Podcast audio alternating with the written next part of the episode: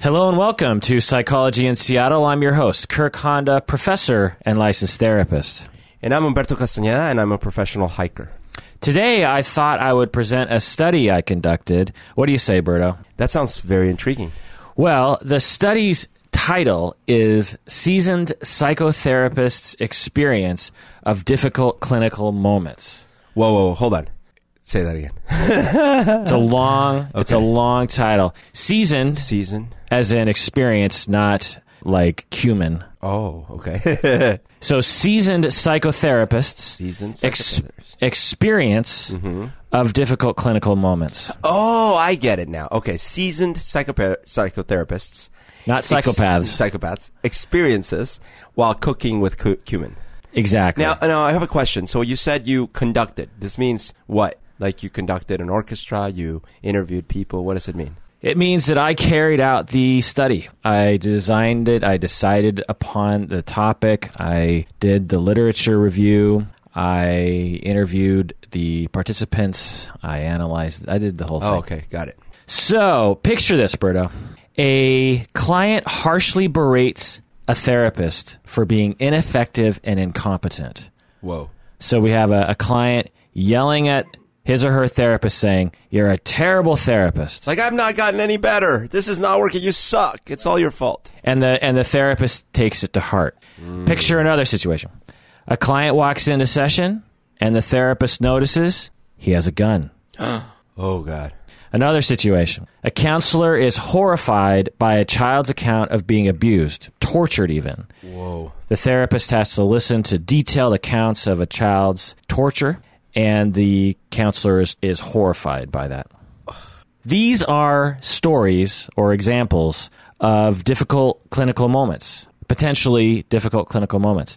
Throughout my work as a professor and a therapist, talking with other therapists, training therapists, supervising therapists, I have heard a number of stories like these, but but not a lot, honestly, but but but some. Mm-hmm. Yet there is not much in the literature regarding difficult moments like these, Like how to handle that, and, or even what they are. Right, how to handle. Yeah, and and you don't take a class for it or something. and I've never seen a class offered or a tr- or a training. I've never seen a training that says how to deal with a situation like this. You know, Wow. It's there's there's trainings on all sorts of things, but I've never seen a training on this. So this sparked my interest. Right. And I thought, hmm, I wonder what is in the literature. So I decided to look into it because sometimes just because I haven't seen any literature doesn't mean there isn't any literature. Right. Uh, uh, one of the things I used to think early in my career was that I, I knew all the topics. I had I'd seen all the topics in psychology, and boy was I wrong. I I've read a lot to date, and I would imagine I've probably come across 0.001 percent of the material in psychology. Wow. you know, there's a lot. So, but before moving forward, before I go over what I found in the literature, I feel like I need to establish a definition of what, what we're talking about when we're talking about difficult clinical Right. moments. Well, upon looking at the literature, I found an established area of research that looks at quote unquote therapist difficulties. Oh. Yeah, so there's that. However, there's no established definition. Okay. And I could go into the detail on that, but I'm not going to for brevity's sake. Is that what they say? Brevity? For brevity's sake. Is that is that a thing? Is brevity a mean thing. to be short? Yeah. To, okay, Now, now we're being unbrevious by explaining all the brevity. I'm being unbrevity by by asking you what brevity's sake means. So, after reviewing all the literature on on therapist difficulties, and also reviewing some of the literature on each of the peripheral topics like countertransference, I developed the following definition myself because one needed to be established. So, this is my definition. A difficult clinical moment is a discrete moment in which the psychotherapist experiences distress as a result of his or her work with a client. Okay. A discrete moment. So not, uh, hey, for the last six months I've been experiencing a difficult. This happened yesterday at 6 p.m. in my office, and uh, while doing work with a client. Right. Well, the moment of difficulty can occur within a few seconds or several minutes, Sure, sure. and it does not necessarily have to occur within a psychotherapy session. I see. So it can occur outside of session. At least that was what I Oh, was thinking. Oh, because it could be like they heard the thing in the session and and it's like it didn't fully register, and then they're walking home or they're laying in bed that night, and then and then they get super depressed or scared or something. Right. I, I imagined when I developed this definition that that could happen, or the client sends an email to the therapist. Right, ex- extra extra curricular uh, communication or Right. something. Or the client bumps into the therapist Right. in the store. Or they're consulting and Oh, that's a really good example. Actually, the you run into a client outside of the context of your therapy, and the client is does something or says something that puts you in distress. right. Right, Like your spouse is ugly, right, for instance. right, right, right. That'd be a difficult moment. So, what do I mean by distress? Well, uh, upon reading all the literature or, or a lot of the literature on what constitutes therapist distress, I came up with a long list. Are you ready? yeah, Okay. I do it. I, I put I, I made different categories just based on my own sense of how things should be categorized. So the first one is feeling inadequate, demoralized, self doubt, or unconfident. okay, Another one, feeling confused or out of control of the therapeutic situation. okay. So, like for the first one, it's like you suck as a therapist. So now I feel like the Right. second one's more like I'm gonna kill myself or something. Uh, and confused. The therapist is confused. Okay. Three, feeling guilty, overly responsible, remorseful, or injurious of the client. Mm-hmm. Another one, surmising that his or her private concerns, the therapist's private concerns, are intruding into the therapy. Oh, what's an example of that? Like they are going through a difficult divorce and they hate all women, and so they're hostile with their Oh, I see. with their women clients. Okay. Another one, feeling intimidated, manipulated, or emotionally hurt by the client. Makes sense, right? Mm-hmm. Feeling anxious, shocked, overwhelmed, or destabilized. Another one, feeling angry, irritated, aggressive, or frustrated. Another one, feeling disgust, nausea, tenseness, unrest, or avoidant of the client. Another, ruminating on the client or feeling unable to let go. Other examples of distress feeling unable to empathize, feeling distant or unable to form a relationship. And lastly, distress can take the form of experiencing intrusive images, nightmares, or disturbing dreams. Oh. So this is a list based on the literature and, and upon my own experience of the different forms of therapist distress that would be within the definition of a difficult clinical moment. Was sorry, did I miss? Was one of them physical uh, distress? No. Like what? What if the the therapist is injured? Well, if that is distressing on an emotional level, then that would fit within my definition. But that's an interesting question. If the client, for whatever reason, punched the therapist in the face and the therapist didn't experience that as distressing, which would be strange, Yeah. then it wouldn't fit under this definition, interestingly. yeah. so yeah, how'd you lose that arm? Ah, oh, it's a, it's a session, you know. What, what do you mean? Well, you grabbed the chainsaw, client, chop off my arm. Well, that must have been distressing. No, not at all.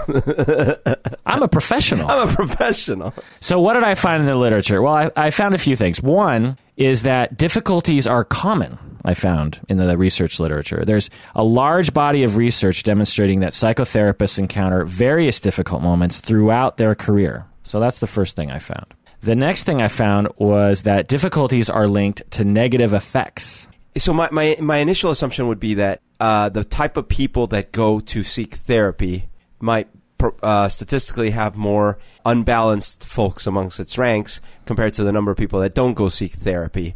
But maybe that's not true because maybe people that go seek therapy actually are trying to get help, and the people that are really unbalanced don't, are not trying to get help. And the only reason I'm, I'm wondering this is because I- wonder if when you're saying that you encounter a lot of difficulty in the literature, if that's kind of obvious because they're helping people that need help, and therefore they probably encounter a lot of unbalanced people. Well, it really depends on what you mean by unbalanced. Can you define that? Dangerous. Dangerous people. Yeah. I would say the vast majority of dangerous people don't go to therapy. Hmm. And I don't have any literature before me to prove that. It's interesting to hear non therapists like yourself have an imagination about the typical client. Right. I mean, you go to therapy. I have. And you're not dangerous. Well, that you know of. I, I go to therapy. I'm I'm, definitely dangerous. I'm not dangerous. I mean, aside from cutting off that therapist's arm, Yes, like you're right. referring to, Yeah. I, I'm not dangerous. Right. And none of my clients are particularly dangerous. I mean, off the top of my head, I can't remember. You're right la- though, but it, when I when I step away from it, and if you ask me like, "Hey, draw draw a typical client, I might draw some deranged person with an axe. right. I mean, it depends on the clinician. There are some clinicians that work primarily with dangerous people. Right. But the vast majority of therapists, I would say, it's pretty rare that a dangerous person will come in. But, you know, it happens, Mm-hmm. obviously. So, anyway, the second thing I found was that difficulties are linked to negative effects. S- Mm. Things like stress for the therapist, emotional suffering, burnout, you know, like they burn out of the profession altogether, and maladaptive coping behaviors for the therapist, like alcoholism. Oh, I see. Ma- that's what mal. Okay, it, ways to cope with that situation, but like they lead to addiction or they lead to something bad in the. Well, there are coping habit. behaviors like taking a bath, mm-hmm. which is what we might say as healthy or mm-hmm. adaptive. or go for a run or something. Right. And maladaptive things like drug abuse, alcohol, or suicide. Mm-hmm. So difficulties are linked to those things in therapists. And all of this means that you have a compromised therapist, right? They're stressed, they're burning out, they they're they're suffering emotionally, they're drinking more, they're drugging more, they're getting depressed. Well, this obviously will lead to compromised treatment of clients, right? Right. So Which probably leads to more stressful situations, Yeah. more distressing situations. Right. So another thing I found was that even though they're common and they're linked to negative effects, therapists are not trained sufficiently. Hmm. For instance, in one study, they found that therapists rate their training regarding difficulties as non-existent or poor, Whoa. which I would say I'm in the non-existent category. I, You I never took a class on this. I've never even been offered a class on it, and and I'm pretty sure prior to doing this, you know, getting interested in this topic, I probably would have gone. I mean, if you had a training titled like "How to Deal with Difficult Clinical Moments," I, I'm just guessing a lot of people would go. yeah. But anyway, so it's just they're just not offered, which is strange. Another thing I found in the literature was that therapists are only vaguely aware of difficulties. Oh. So that's that's perhaps as a result of not being trained. That could be. Or maybe, th- yeah, because maybe they expect, you know, hey, that's therapy. You know, it can get messy. Maybe, maybe that's kind of the, the self expectation about it. Is that, Yeah. Well, of course I'm gonna. Hey, man, that's what I signed up for. Um, you know. yeah, that's that's one possibility. But uh, in my experience, people do not expect difficulties to happen. I see. I think that's why that's the lack of a that's what the lack of training and awareness leads to is that therapists are caught completely off guard. And the last thing I found in the literature that pertains to this little discussion here is that therapists are reluctant to seek help for difficulties. One study found that therapists don't seek help for fear of damage to their reputation. Oh, you can't handle a little difficult client. Yeah. Or what did you do that created that situation to begin with? It must have been your fault. Right. And there's an and there's another body of research that points to shame as a reason why therapists don't reach out.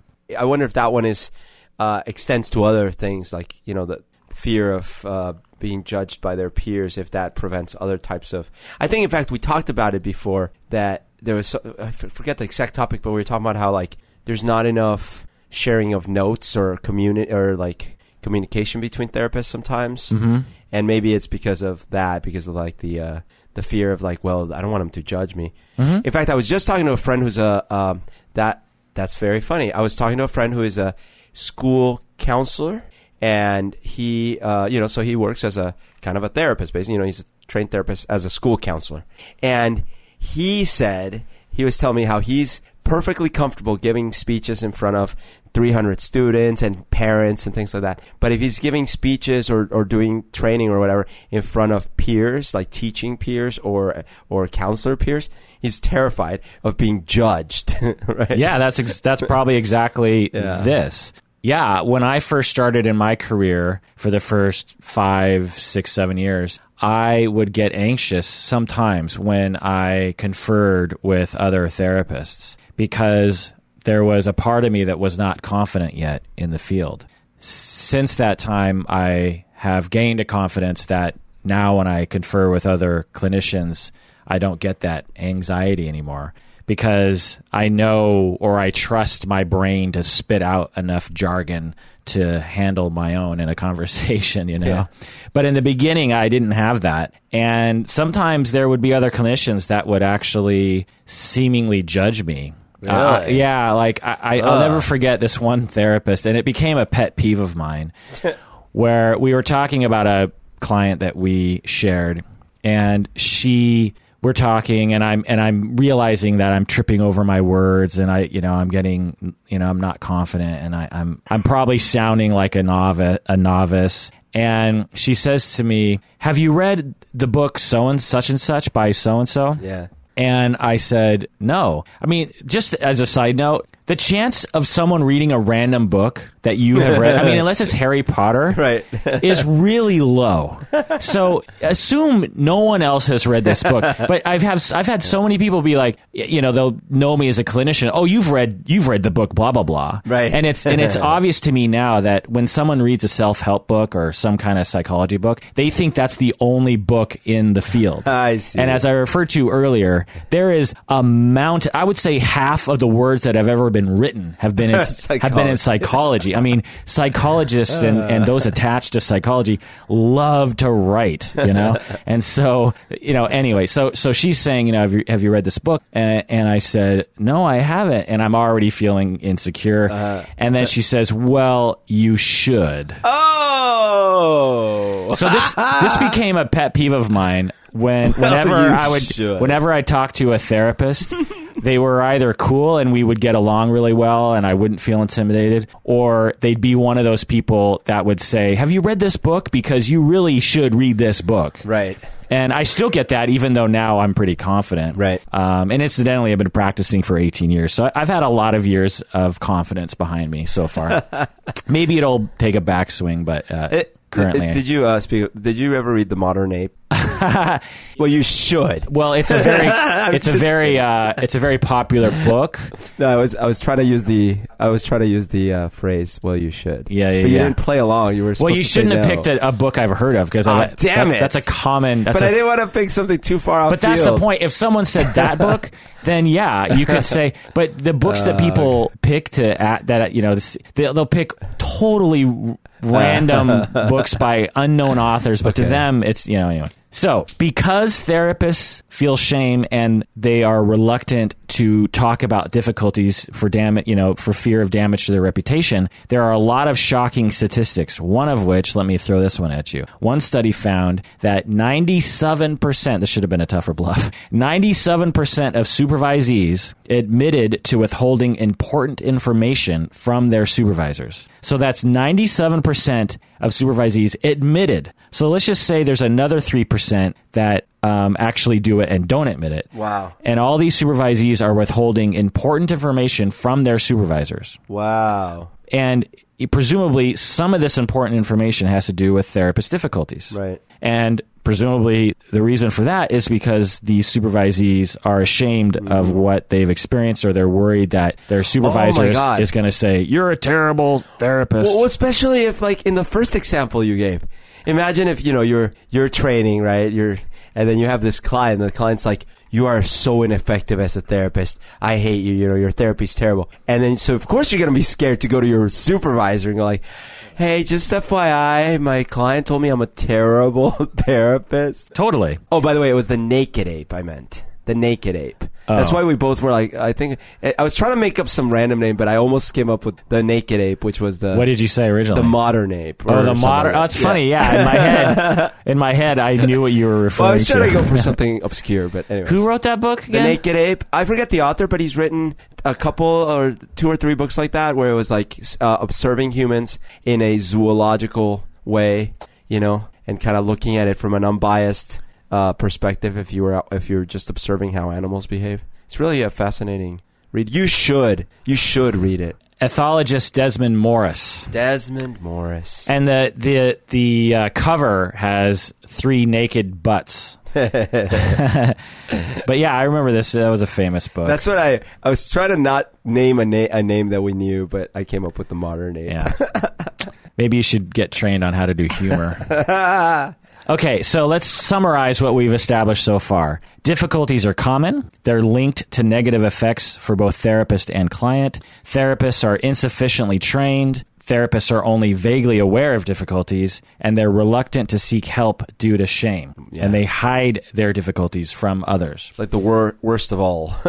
Right. Yeah. Therefore, we need to do something about this. This is a problem, right? But before we do something in this field, we must understand first. And this is what distinguishes scientists from other people, Politicians. non scientists that just behave without knowledge. So, one of the things researchers like to do, like myself, is add new knowledge to the field. So, in order to add new knowledge to the field, you have to know old knowledge to the field.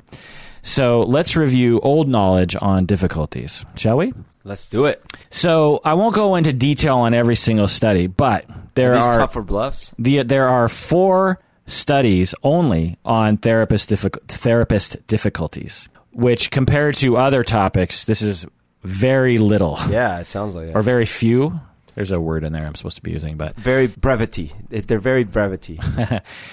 the preferred word in research is scant. There's scant literature. Scantily clad literature. Oh, I never draw that drew that connection. In these four research studies on difficulties, they all proposed typologies of difficulties. So they polled a number of therapists and asked, what sort of difficulties do you run into? And I, again, I won't go into the details, but each one of these four studies developed typologies, different typologies of difficulties. So, for instance, one is puzzled. You know, that's a type of difficulty. So there's that. Also, previous literature has discovered frequency of difficulties. So, according to one really large study for this sort of thing that involved 5,000 therapists from around the globe in uh, various countries, when asked to rate how frequent they run into difficulties, with zero meaning never and five meaning very often, they generally run between one and two on, on average. So not very often. So if you have five is very often and zero is never, and the average is one or two in terms of the you know they have they had like Right. they had like twenty different difficulties that they ran into, and you know it's not very often. So that kind of leads me to a couple conclusions, and let me know if you have any here. Mm-hmm. But what it what it means is that it's pretty rare that difficulties occur. And maybe that's why there aren't trainings on it. Because when you have something that doesn't happen very often, and then you add shame on top of that, which which drives all these stories underground, Right. then it might appear as though it never happens. Right. These sort of thing this sort of thing never happens. And then why have a training on something that never happens? Right. So that's that's that's one conclusion. The other thing that they did with this study is they asked people how long they've been a therapist from, you know, just starting out to being a therapist for 50 years. And they, you know, charted it out to see if frequency changed as you got more experience. And there's a slight dip in the amount of frequency of difficulties, but not much, which is interesting, right? Because again, you would think, oh, novices run into difficulties because they don't know how to handle it. And, uh, and surely after 50 years of being a therapist, you don't have difficulties anymore because you've seen it all. But that is not the case when you look, when you look at the data. It stays pretty static. It's pretty much the same. Yeah. Again, not sure if they knew what they were being asked, right? Like, hey, rate how many times you run into difficulties. But as we've already agreed, there were none really agreed definitions that everyone understands about difficulties. Well, they right? did. They they had 20 different items like how many times has a client killed themselves or how many times have you felt Ah, I'm sorry. Okay, How so many they times have you asked felt- them. yeah, how many times have you felt threatened questions. Okay, well then by- let, let's let me flip it around a little bit. I, I would like to see all those questions they asked, and I bet you that they're they're not a comprehensive list of the types of difficulties that the therapist could run into. That's one angle, and the other one is I'm kind of thinking that like so so let's take the let's take the hypothesis of that that it actually doesn't happen that frequently. Okay, so let's if that is the case, uh, that doesn't make it any less necessary to be prepared for those rare occurrences. In fact, it almost makes it more necessary because if it is a rare occurrence, you're not encountering it very frequently, which means you're not getting a lot of practical practice on how to deal with it. Yeah. As opposed to everyday occurrences, like things like, hey, how do I introduce myself to a client? Well, hell, you you got to learn how to do it, but once you learn how to do it, you're going to get to practice it for the rest of your life. Right. Whereas, you know what? I had this had never happened to me in my first five years. Today, the guy walked in with a gun, and I had no idea what to do. And since I didn't, he shot me and himself and everyone in the building. And now I'm dead and we're in heaven Yes, and we're exactly, talking about exactly. this. So the study that I'm referring to is by Orlinsky, Orlinsky and Rønnestad. It was published in 2005. And the study is so comprehensive. The, you know, again, 5,000 therapists from around the globe. And the survey was so long. They asked about so, di- the difficulties section was just a small part of the overall survey that the study requires a book. A book. Yeah, because normally it's just a, a, a journal article. Yeah. What you're looking at right here is like a good sized book. Yeah. Th- this is all the findings and you That's know fascinating. Yeah, and the discussion. Oh, anyway. by the way, uh, why do so many researchers and books published by researchers, researchers last names end in Insky? That's a good question. I don't even know if that's true. Um, so, so okay. So they asked all the therapists in, in the study, five thousand from around the globe, how often. Currently, how often do you feel, for instance, lacking in confidence that you can have a beneficial effect on the patient? Un, another one, how often do you feel unsure how to best deal effectively with a patient? So there's a number of questions having to do with having self doubt. Another category is frustrating treatment case. So they so they ask, how often do you feel angered by factors in the patient's life that make a beneficial outcome impossible? Or how often do you feel distressed by your powerlessness to affect a patient's tragic life situation? Well, it's interesting though. So a lot of these questions, although they might be more broad than initially I thought, um, but a lot of the questions could still give you the an interestingly deceptive conclusion because if you ask me, for example, uh, before I went to therapy, how often are you are you depressed? Right? I would have told you, oh, I, from one to five, I'd be like zero, well, zero point five. And it was only after I found out that me laying in bed till noon on a day that I have to go to work is actually depression that I would have said, oh, yeah, actually 4.5. you know? Right. So, along those lines, if you're not aware, as you're saying, of your experience, you might not accurately respond to these questions. Also, if you're ashamed and you become in denial mm-hmm. to protect yourself from the painful reality of, say, failing a client, Right. then you might not also remember and or Right. accurately fill this up. And just the last category is negative personal reaction. So they ask a number of questions like the following. Currently, how often do you feel unable to find something to like or respect in a patient? Oh. How often do you feel unable to have much real empathy for the patient's experiences? This sort of thing. Oh, I see. The last thing that I can say in summary of the literature on difficulties that they have found is a typology of reactions to difficulties by the therapist. So it's 20 different reactions. So again, they polled all a bunch of therapists and said, how do you react to difficulties? And they came up with things like feeling helpless, disgust, nausea. Uh, so a lot of different reactions, and I won't read them all, but there's a there's a long list there. Okay. So so that's the entirety of the literature on difficulties. That's all we know on difficulties. But one can't talk about difficulties without talking about a lot of other topics that are related to difficulties. Some people out there might be saying, well, aren't we really just talking about countertransference? Or aren't we really just talking about treatment failures? They talk about treatment failures. So my stepdad is a psychiatrist, and he works with the types of patients they're violent or they're very psychotic. They're in that ward of the hospital where you don't want to go to. you know? He works in an inpatient facility, inpatient facility. for severely mentally ill. Yes, I would imagine that someone in that kind of role encounters situations like this all the time. Well, it depends on whether it's distressing or not. For him, a typical day involves a lot of very difficult patients, but he uh-huh. probably doesn't react with distress oh, because to those. used to it or something. yeah. Okay. Now, i as a person who doesn't work with chronically mentally Yeah. ill people, the the rare moments that I do come across people with severe mental illness, it is difficult for me because Yeah. I'm not used to it. But I, I'm guessing for him, it, it's it's routine. It's become the routine. Right. So he probably doesn't. He. I mean, otherwise he would have quit a long time Right, ago. right. He probably doesn't come home every day going, "Oh my God, those people they have mental illnesses. I don't know what to do." Why did I choose this profession? So, uh, just to list the other constructs that I looked into and looked into them very extensively are that are related to difficult clinical moments are the following: difficult patients. So the concept of difficult patient is related to difficult moments, but it's not the same. Can you see how they might not be the same? Based, uh, for example, based on what we just discussed, I Right. could totally see how it's not the same. Right. So someone Yeah. could be a difficult patient, but the therapist Yeah. might not experience a difficulty. Yeah, yeah.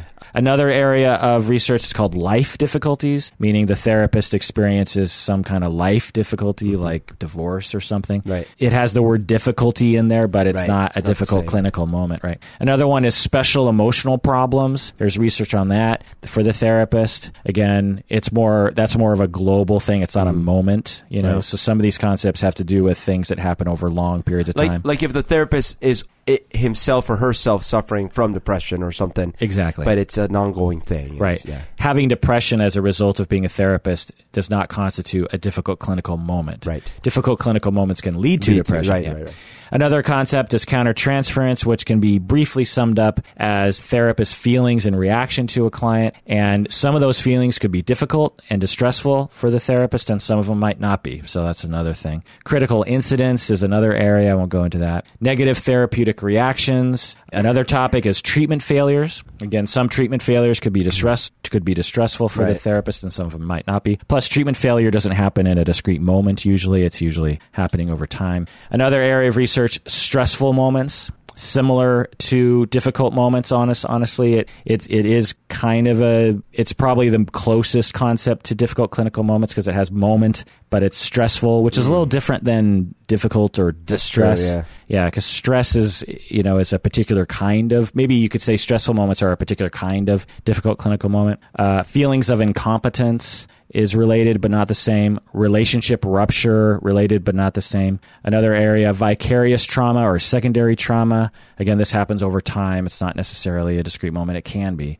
And the last one is therapeutic impasse. So I looked into all these different areas of research and literature to make sure that difficult clinical moment is a different construct than these because when you're starting to embark on a long project in research you don't want to be conceptually problematic from the beginning if you know what I'm saying. Yeah. Okay, so conclusion of what is established already in the literature. There's a lot of research on related topics, but they're related and they're not the same.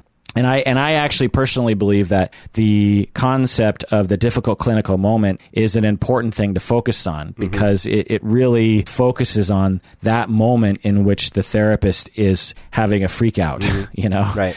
Um, okay, so there's a lot of research on related topics, and we also I also found that there's scant research on difficulties themselves. There's only those those four studies. Right. And of that scant research, the previous research focused on typologies and frequencies of difficulties. So developing, you know, categories of difficulties and how often they happen. And so this is this is good for us, you know, it's good knowledge. But if I'm going to do something to add knowledge to the topic of difficulties, uh, what do you think? Where what, what's the gap in the research? Right. Well, let's say we've identified, we've agreed on the types, and we've agreed on frequency or whatever. But then, as a therapist, I still don't know what to do. Okay. So, like, if it does happen to me, rare or not, what do I do? Okay. So How do that- I handle it? So that's a gap. Right. That is not the gap I decided to exploit. What's Oh, what- interesting. What's another gap? Do you think? Okay, we're talking about the shame related to to the, and not sharing it with your supervisor and other things like that. How to study the shame effects of those moments, which is kind of weird. Okay. How to recognize, you know, Okay. just in the first place. How do I even recognize? Forget what I do. Like, how do I even recognize I've had a difficult moment? Okay. Right? So yeah, so you're looking at a lot of how tos, Mm-hmm. which are important, and one might be able to derive that last how to from the typologies because Oh, I have an idea then. okay. It's, uh, I probably you probably gave it away in the beginning, but let me let me say the other thing we could do is do case studies. Like actually find out, talk to people that have had difficult clinical moments, and find out what they were, and document, and then try to find uh, either either uh, how did how they handled it, Uh-huh. right? And and just basically like put together like a because because instead of just like here's the types we've agreed on them and here's the frequency, it's like well here's some examples and Uh-huh. And here are like how how ther- different therapists handle it or things like that. Yeah, you're you're really hammering on the how to handle it Mm-hmm. angle, which is not what I decided to explain. It's really interesting to hear to see your gears working on Mm-hmm. on like what is not being because that's probably the most pragmatic thing. Sure, right. But researchers aren't always very pragmatic, so I'm like realizing like, huh, maybe I picked the wrong topic. but anyway, one one one massive gap is Uh-huh. really a lack of depth in the knowledge. Hmm. So we have a lot of again typologies and frequency, but this is shallow knowledge. There's not a lot of depth to that knowledge. And specifically, there's been no phenomenological inquiry. And I'll get into more what a phenomenological research study involves. Here are some questions that I thought of that the previous research on difficulties could not answer. Like, what is the experience like? What does it feel like to go through a difficult clinical moment? How do therapists describe it? Right. Are there general themes of experience? Right. Maybe there are, maybe there there are not. And so uh, I decided to look into that. Yeah, I think that's what I was talking about, which is that the like interview people that have actually had those and Yeah, but you were Like, you going know. after the how to. You were saying, you know, how did you deal with it, or or case studies, which is a, Yeah. which is one particular form of research. But um, but I I wanted to find out what it felt like in that moment for the therapist. Mm-hmm. I see. So the purpose of my study was to fill that gap, and specifically, it was to study seasoned psychotherapists' meaning of the experience of difficult clinical moments. It might that might sound a little funny because phenomenological researchers like to use these weird phrases like the meaning of experience, and I'll get into more of that later. But so some people out there might be wondering, hey, you just brought in seasoned. You know, why are you bringing bringing in seasoned psychotherapists? What's the big deal with seasoned psychotherapists? Well, research shows that when therapists disclose their difficulties to other therapists, it tends to normalize the experience, reduce the stigma, and encourage other people to share their stories of difficulty, which makes sense, right? Well, when seasoned psychotherapists in particular share, share their stories, it's even more effective at reducing shame and eliciting honesty from other people. So that was one of the reasons why I involved seasoned psychotherapists. The other reason was I personally just wanted to learn from their wisdom. If I wanted to talk to a group of people in the field, I wanted to talk to those people that had been in it a long time. So that's another reason. Okay, so my initial hopes for this study were to, again, increase understanding, normalize difficulties, reduce shame, increase consultation among therapists, inform training and supervision efforts, learn how to prepare, cope, and make use of, of these moments of these moments. Is that's what Smeagol. yeah, of these moments. it's precious these moments. um, I also wanted to reduce those negative therapist effects that I was talking about earlier, and ultimately improve client outcomes. All right. So, what was the method or the methodology of the study that I conducted? Well, the research type that I used was called is called phenomenological research. And it's a very complicated topic that it I sort of barely understand at this point in my career, but because it's very complicated. But in a nutshell, it's a way of approaching the world through wonder and curiosity. Mm-hmm. So you don't go into it with any biases or assumptions. You know, when you when a lot of researchers go into things, they often have an assumption or they they're trying to prove something a lot of times. They're not supposed to. They're supposed to be open to whatever mm-hmm. the data tell you. But a lot of people want to prove something, you know, like a Democrat decides to study how stupid Republicans are. You know, You- you're you you you go into it trying to prove something. Well, Well, in- sometimes you have to, right? Because you have a you have a hypothesis and you need to prove the negative or, or try to find evidence for it or something. But, Yeah. But you're right that if you're if you're like I'm gonna by golly I'm gonna show that this thing leads to that thing. Right, right. Come hell or high water. right and, and there's usually an agenda to some Yeah. extent there you know people they're really hoping Yeah. that they prove something because it will help them further some effort that, That's right. that that they're doing well in phenomenological research you're not supposed to have that you're supposed to approach it with complete curiosity to what the participants tell you and you just need to be ready for that and if you have an agenda you, from the beginning, you've already failed as at that at that study. So as a researcher myself, I spent a good amount of time and a good amount of effort putting aside any assumptions about it. But honestly, it wasn't that hard because so, every once in a while I would get weak and I'd think, "Oh, I wonder what it's going to be like for the I wonder what the participants are going to tell me." Yeah. And I drew a blank. Yeah. Um, I mean, can you imagine what it what it would be? I mean, just just off the top of your head, like if you asked people what their experience was like, Well, I can only project what I would probably like Yeah. like a gen like what do you think would be generally the same among all therapists among all difficult clinical moments? Do you know what I mean? Uh, that's hard. To, yeah, that's hard to imagine. Right, because the difficult clinical moments we've already talked Yeah, about are very s- broad, yeah. are so varied, right? That's right. And every therapist is different, and da da da. So yeah, I was really drawing a blank. I really had no idea what I was going to find. And one of the worries of a phenomenological research is you're not going to find any similarity between the participants, and then your findings are really difficult to write. Right. You know what I mean? So, so I was like, well, if that happens, I guess I'm screwed. But you know, push on. So, phenomenological research is particularly interested in the way people experience the world. It's really trying to get at what it means for those people to experience that particular phenomenon. Interesting. So it describes rather than explains. It's inductive rather than deductive. Mm-hmm. It involves interviews and it searches for the general essence of the experience. So the phenomenon in the phenomenological research study that I worked on is the seasoned psychotherapist's experience of the difficult clinical moment. So when I was interviewing seasoned therapists, I needed to emphasize I'm interested in your experience, which they didn't they weren't used to being asked about. Mm. So they really gave me a lot of extraneous information, you know, things that, Right. that were surrounding their experience, but not their experience. So, you know, so I really had to focus in on, on their experience. Like, how did you feel? Right. Exactly. So the participants that I mm. included in the study w- were any anybody that provides psychotherapy. So that includes any professional anyway. So that includes psychologists, marriage and family therapists, mental health counselors, clinical social worker, social workers, psychiatrists, and pastoral counselors. Some people in this country refer to themselves as licensed professional counselors, but in Seattle we don't have those. In Washington State we don't have those, so they weren't included because I needed to be able to meet- meet with them in person, mm-hmm. and so it was all the people in the area. They needed to be trained at a graduate training program. They needed 15 plus years of postgraduate experience, which is that seasoned part. And I put some efforts into trying to provide as diverse a sample as possible. So I wanted to get a good mix of genders, a good mix of ethnicities. Uh, all right. So the sample size was 10 participants.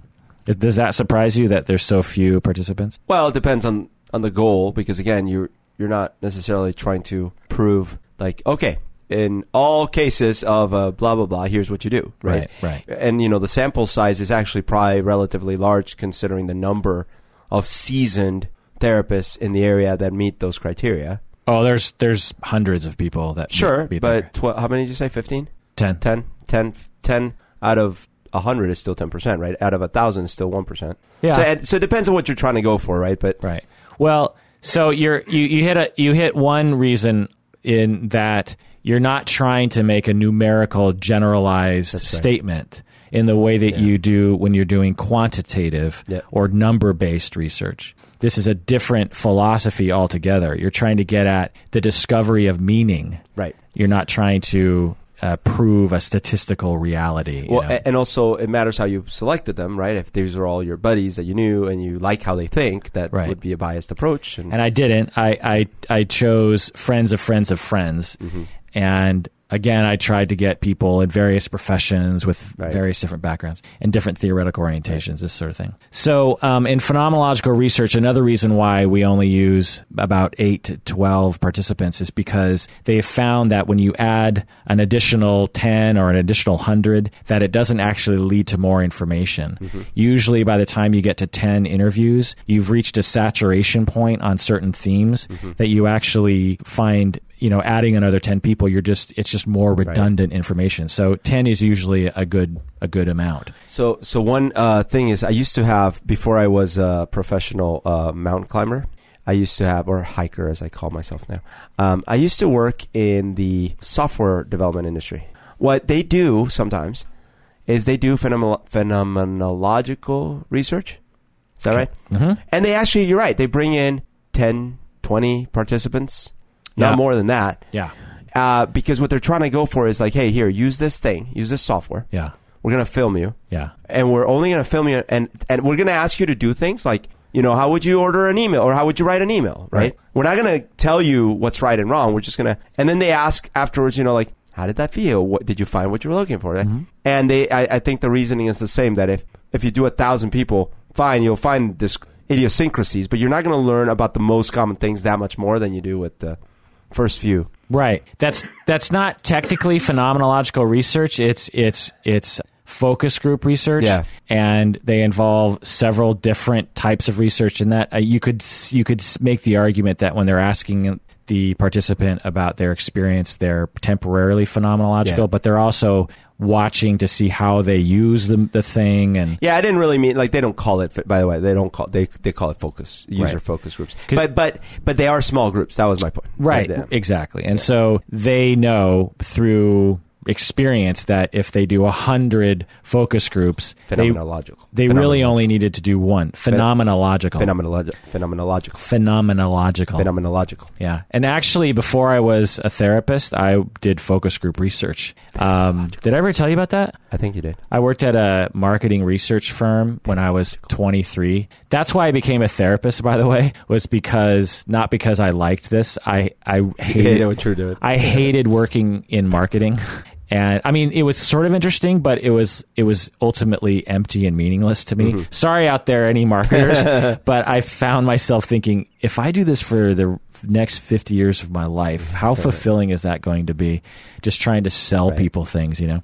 And and incidentally, it was so long ago that I did a focus group for ESPN.com, and I had never seen the internet before until I did this focus group when they were showing ESPN.com on a T1 connection, by the way. Whoa. And I didn't see another connection like that for you know 15 years later or something, or I don't know, 10 years later. But but um, Was your mind blown? my mind was totally blown because I'd heard of the internet. I remember AOL had some internet interface or something, but I had heard of it and I thought, and do you remember, um, do you remember, uh, the Microsoft on CD encyclopedia? Yeah. What was that? Encarta? Carta. Yeah. It was described to me that the internet was sort of like Encarta. Because, because Encarta used hypertext. Yeah. It was sort of like Wikipedia. Encarta was sort of like where you could yeah. click on, you know, like they'd say the uh, Civil War, and then you'd see a hypertext for Abraham Lincoln, and you could click on Abraham Lincoln, and it would go to the Abraham Lincoln page. That's right. And da da da. And so, but I was like, why would anyone want that? Because it's not an encyclopedia on the internet. It's a bunch of random things that no one wants to read, which incidentally it was in the That's beginning true. And it still is. yeah. But anyway, we did a focus group with a bunch of sports nerd, sports guys, and the big thing was they would be able to find out sports scores of their teams that were not on local TV right. Right. or on the the one cable channel that was available, which is another kind of funny thing because it's like if you want to watch your team now, there is no problem doing Right. that. But back then, if you're You a Cubs, couldn't. if you're a Cubs fan and you're living in Seattle, you'd have to wait until the newspaper came out, and if and it would have to ha- just happen to report That's on that. true, huh? Yeah. Maybe the radio, some radio station or something. Yeah, maybe, maybe you Maybe. could, but but before internet radio, it'd have to be local radio. Right. So so the ESPN.com they they saw well maybe we can get people to use the internet if uh-huh. if we give them sp- only the box scores. It Right. wasn't even the game. It was just the box scores of these games in other towns. Wow. And these guys were like, "Oh my god, the this I'm going to use this all the time." Little did I know that it would dominate our lives, including what we're doing right now. That's pod- right. podcasting. But anyway, okay. Huh? Phenomenological, right. So, how did I collect my data? Well, the first thing I did is, was I administered a short demographic survey just to get the lay of the land. Then I conducted what they call an unstructured interview, and I audio and video recorded it. Most of the interviews took place in their therapy offices, so I was often sitting in the chair that the client was sitting in during the difficult clinical moments in which they described. Oh. And I always started off the interviews with the following prompt. I would say, please tell me your experience of one or more difficult clinical moments. And then they would just talk and talk and talk. And I would only ask clarifying questions. And, mm-hmm. and I let them talk for as long as they wished, and it was usually about an hour. clarifying questions like, "Don't you mean you're scared?"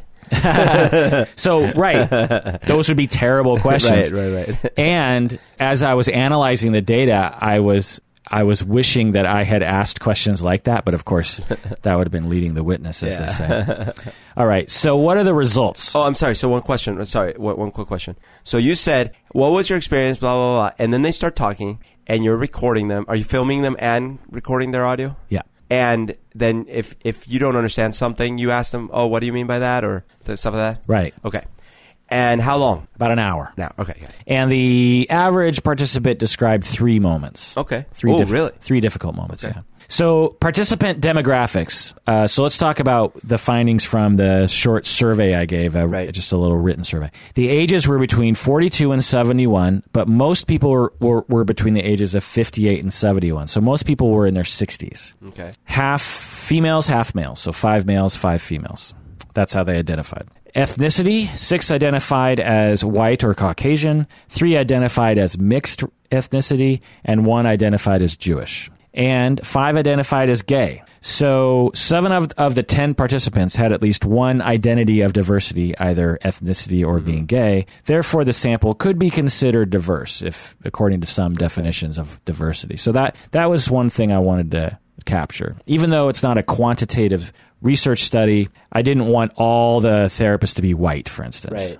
So, all right. Professions involved. There were three licensed psychologists. There were three mental health counselors. There were two licensed social workers. And there were two practitioners with dual licenses in marriage and family therapy and mental health counseling. Their professional membership in different organizations was is a long list, but things like the American Counseling Association, American Psychological Association, American Art Therapy Association, and the list just goes on and on. So uh, a very diverse group of people practicing various different theoretical orientations and different modes of therapy. Years of experience w- were between 15 and 36, but most had between 30 and 36. Wow. So the average participant was in their 60s and had about 33 years of experience. Wow. Therefore, the sample could also be considered professionally diverse in that they come from a lot of different licenses and professional mm-hmm. organizations and theoretical orientations. Okay. So, what difficult clinical moments did they describe? They all just, so the total number was about 30 difficult clinical moments. But I'm just going to provide four examples just to give you an idea of what they chose to describe. For example. For example, a child client tells a story of severe abuse. So a woman therapist was talking about how her client told her a story of torture and how this was very difficult for her in the moment. Another female therapist described a client decompensating in session, having what appeared to be a panic attack or Okay. this sort of thing. And she felt difficulty and distress in that moment. Uh-huh. A male therapist talked about a client threatening his safety. Oh wow. So he was afraid the thera- the client was going to hurt him. In the session. Yeah. Wow. Another therapist described a moment in which the client humiliated him in front of others. So it was a group therapy situation, and the client humiliated the therapist in front of all those people. Oh wow. and that and that produced distress for the therapist in that moment. Okay, so how did I analyze um, the the data? Well, the first thing I did was I transcribed all ten interviews, which is a laborious process that I wouldn't wish on my worst enemy. It is mind-numbingly boring and frustrating, and um, That's over ten hours of video footage that you're like yeah, pouring over. yeah. and it probably takes 10 hours to transcribe one hour. Unless you're a professional transcriptionist and you have all the equipment and you type Yeah. fast and whatnot, it takes a long time. and you can't hire something someone for that for, for the. I halfway through, I decided to hire somebody. Uh, okay, so the first thing that phenomenological researchers attempt to do is to what they call bracket or shelve any assumption, any assumptions that they have prior to analyzing the data. So they look for in their own psyche any assumptions and biases that they have about the phenomenon and try to bracket them and put them aside so that they can be as open as possible to what the participant is trying to tell them. So I I tried to do that, but that wasn't that hard because again, as I was saying earlier, I didn't really know what I was going to find, so I didn't Right. have a lot of assumptions to bracket, honestly. So then the first the step after that is I take one transcript at a time. And the first thing I do is I listen for the whole. I try to get the gist of what the participant is trying to tell me as a whole. And then the second thing I do is I go through line by line, word by word, sentence by sentence, and delineate what they call meaning units.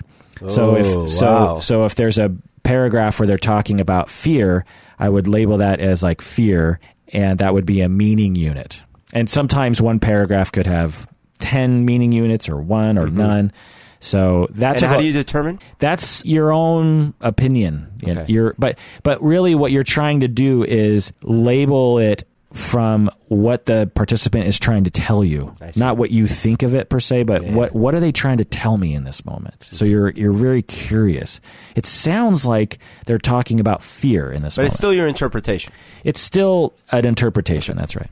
So the next phase is to go through all the meaning units and start clustering them in that one interview into different themes. So if I see several different references to fear, I would clump all those meaning units into a theme.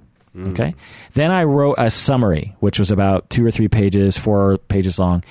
And I included quotes and I send that to the participant and I ask them to tell me if I've accurately summarized what they were trying to tell me. Oh, Did- that's in, uh, that's an interesting step. right. Because that can help clarify if you were applying unconscious bi- biases in your summation words or whatever. Right. They might say, "Well, I wasn't really going for fear here." Right. Yeah. Exactly. And sometimes they said just that. They said it's a little inaccurate and I they would see. say this is let me tell you how to make it more accurate. I see. This is an important step that in other research designs they do not do. I mean, how often do oh, you- researchers say, "Did I get this right?" Send back the survey results. Yeah. Do you want to be counted in this twenty percent? Yeah. Did, did, did I accurately represent what you were trying to tell me? Yeah. Phenomenological researchers take accuracy very seriously. In fact, most phenomenological researchers refer to the participants as co-researchers for this reason. Oh, They're not participating in the researcher's study. They actually are co-researchers in the in the study. You're all trying to find out the things together. Right. I incorporate the feedback and then I do that for all 10 Right. of the inter- of Wow. the interview transcripts. takes a long time. And then once I get all 10 ac- you know accurately depicting each participant's experience, I start looking for similarities between the summaries. So using the example of fear, Mm-hmm. if I see fear represented as a theme in more than one of the interviews, then I start clumping those together Mm-hmm. and putting quotes together. And this took, I'm telling you, forever. Uh-huh. I, I lived in the transcript data for three months straight. All of my free time was spent reading. over yeah, it. I memorized every line of Oh, these. Tran- I mean, if you ask me right now, when did this happen on this interview? I'd, I'd have a general. I'd know exactly where to go Wow. you know, it, it, it was a very interesting process. The other thing that I learned about phenomenological research is that when you're listening to someone and you're interviewing somebody in person, Yeah. you get a certain set of understandings, uh, you know, absorbed from what the person is trying to tell you. But when you sit down with the transcript and the video and the audio and you live with that one hour of interview for three months, different meanings come out of that. Oh, you, you, sure. you start seeing a lot more Oh, than yeah. what you picked up on when you were in person with the person. Well, as a simple, simple example, you've seen The Sixth Sense, Yeah. obviously. Uh, spoiler, spoiler alert! If you're listening and you haven't seen it, I'm about to spoil the movie, so you could fast forward this part. But anyways, so you know, obviously, you find out at the end that the guy is Soylent Green is people. Soylent Green is people. So you find out that he's been alive, and I don't know what your experience was, but most of us, I would say, most of us, including me, uh, when I saw the movie, I thought, "Oh, this is a great ghost movie," and I loved it. And when the ending hit, Yeah. I was like, "What?" It was shocking. Yeah. But when I went back and rewatched the movie, I'm like, this was so obvious. How did I not see this coming? And it's that's you know you watch something more than once, especially if you watch it more than twice, three times. You you definitely pick up even on something as pop culture as a, as a movie, let alone in something as subtle and and, and nuanced as this emotional interview. Right. Yeah. yeah, that's a good example. So once I had those general themes developed, and I developed six general themes among the 10 interviews, I set upon developing what they call an essential general structure of the phenomenon, which is basically a narrative of what it generally feels like to go through a difficult clinical moment. But I'll get into more of that later. Okay, so let's get into those six themes that I found. So the first theme is feeling fear as I was referring to earlier. All 10 of the participants, during at least one of their described difficult clinical moments, described some form of fear. Oh, really? Yeah. Wow. So they described feeling afraid, anxious, scared, frightened, panicked, nervous, worried, terrified, horrified, frozen with fear. Wow. Li- like a deer in headlights, feeling unsafe, or fight or flight. Wow. So a lot of fear. Does that surprise you? Because uh, as we were saying, there's lots of different types of dis- uh, difficult situations, and I personally, this is where I would come in with biases. Probably would be that I wouldn't find a lot of those things we mentioned uh, frightening. Some of them for sure, like a weapon or something like that. But like the uh, hey, he's making fun of me. Like I might not find that frightening. You know, Right. I might find it like annoying or am- anger making me or whatever. You know? Right. Do you But like when that I, anger making me? He that's that's one way of putting it.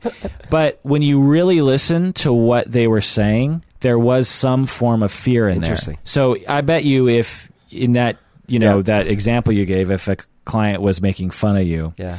and you got angry, if we really broke it down, Uh-huh. in all likelihood, eventually you might say something like, "I guess actually I was a little worried that someone was going to see and I was going to get called out. I might Ah, lose, yeah. I might lose my job." So that's one of those cases where you go, "Don't you really mean you were afraid?" Well, but the thing was, was I didn't know Right, the themes while I was interviewing, Right. and that was another part of the, the the interview process that was interesting. Was that halfway through, you know, the ten interviews, I just did a mental kind of review of the previous interviews, and I said, "There's no general themes that are going to come out." oh, as you were doing it, you didn't think there were themes. because I, I I didn't detect any of the themes I eventually detected, which is another reason why it's important to really look at the transcripts very Mm-hmm. closely because uh, you when you're just listening to people, you know, in person, you miss a lot of things. What? so, um, quotes of fear uh, were I was frightened. That's a quote from one of the participants. Another person said, I was so nervous and so anxious. Pretty straightforward. Right. Another person said, I was feeling scared. So, those are just some quotes of fear. Well, that could mean anything. It could mean anything. also, there were a lot of physical symptoms of fear that were reported Oh. adrenaline surge, feeling breathless, Okay. butterflies in the stomach, central nervous system activation. You know, when you're talking to psychologists, Yeah. they, they use those kinds of words. Dry mouth, face flushing, heart pounding, sweating, tightness in the chest. So these are visceral reactions to fear, right? Yeah. This isn't just an intellectual worry. This is a, a bodily fear. Okay. Theme two, feeling inadequate.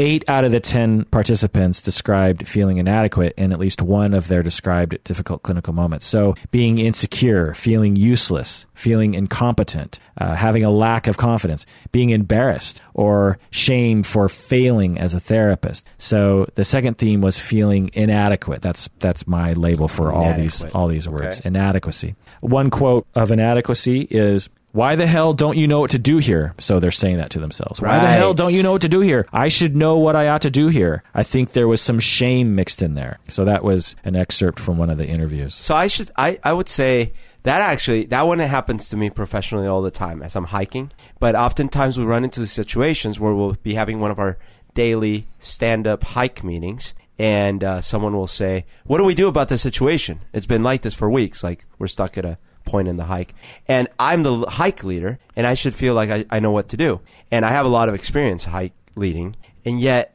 you get to moments where I, I don't I don't know what the right answer is here. And then my one of the things I feel inside is how can you not like shouldn't you know? Shouldn't you always have an answer? Right. But the truth is like no, because there's always new things to find in hikes. You know, it's like Right. or in any job. Right. But if we really want to be the sort of person that always knows what to do and we don't know what to do, then we feel inadequate. That's right. And if other people expect us to know what to do and we don't know what to do, then we feel we might feel additionally inadequate, right? Yep. And therapists are supposed to know what to do, right? That's right. Not that I'm being No, of facetious. course, of Yeah. course. The third theme out of six is feeling. Do you want to take a guess? Okay, so this is the sixth theme. The third Oh, out of six. The third, the third theme. So we said fear, inadequacy. Third theme might be confusion. Oh, that's the fourth theme. We'll go Okay. to that one. Fourth theme is feeling confused. Good. Okay. Uh, pretty straightforward there. One quote of confusion that I thought was particularly poignant was this. It was so brief and so unexpected. Never having confronted something like that, I wasn't prepared for it. I don't think I had heard enough, even in consultation groups or classes or workshops, that really prepared me. So this brings up two things. One is is that Often the participants described the moment as being brief and unexpected, a sudden onset of a moment that they did not expect to happen. And another element that was often described is they'd never encountered this sort of moment Right. bef- before or clinical situation before. It's like you come to a stoplight and it's a blue light. Right. Yeah, what? That's a good example. Yeah. Another element in this quote is that, you know, this person says, I don't think I had heard enough even in consultation groups or classes or workshops that really prepared me. Mm-hmm. So this is again pointing to that lack of training issue. So that's good. What's another theme do you think? Okay, so we've done fear, inadequacy, confusion. Uh, how, how would I say this word? Do you Uh, feel confused and inadequate right now? I feel very confused and inadequate. No, I'm trying to come up with a, a word for the. What, okay, so what I'm going for here is, I guess, anger. I'll I'll just say anger, but it wasn't quite what I was going for. It well, that's like- right. Feeling anger. Okay, because here's here's what I was thinking in my head was was kind of like it's almost like the twelve stages of grief or whatever it is. I don't know how many stages there are, but um, I was thinking in that in those terms, like how you might go through all these little mini stages in those moments. You, you have 12 stages because it's like shock and then depression and then strip clubs and then cocaine and then so, right. so you have some So few, I have a you lot have a few of extra extra stuff. steps in there. No, but I was thinking like it, it's a it, it might even though it's a moment, it might evolve for you psychologically very fast. But you might go through all these things, and so I was thinking at some point you might turn it around and be like, God damn it, why is this happening? I'm I'm pissed off. Right. You know? Right. So I quote I I coded a lot of this was this theme was actually kind of hard to clump together. Okay. Because I clumped what I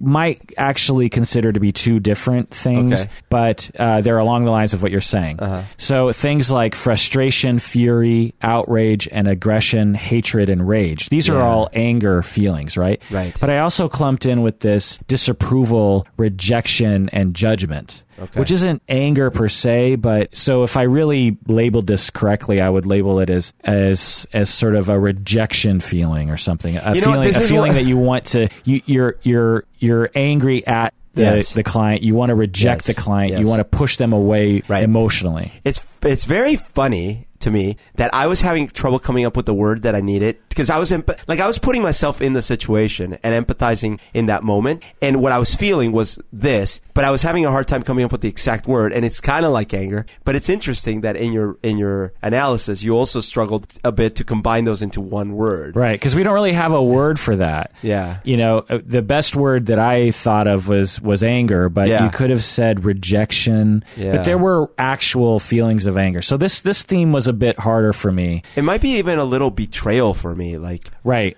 like like. Oh, how can I'm therapying you? I'm treating you. I So, think so some people describe betrayal, but I actually didn't find enough reference it- to betrayal.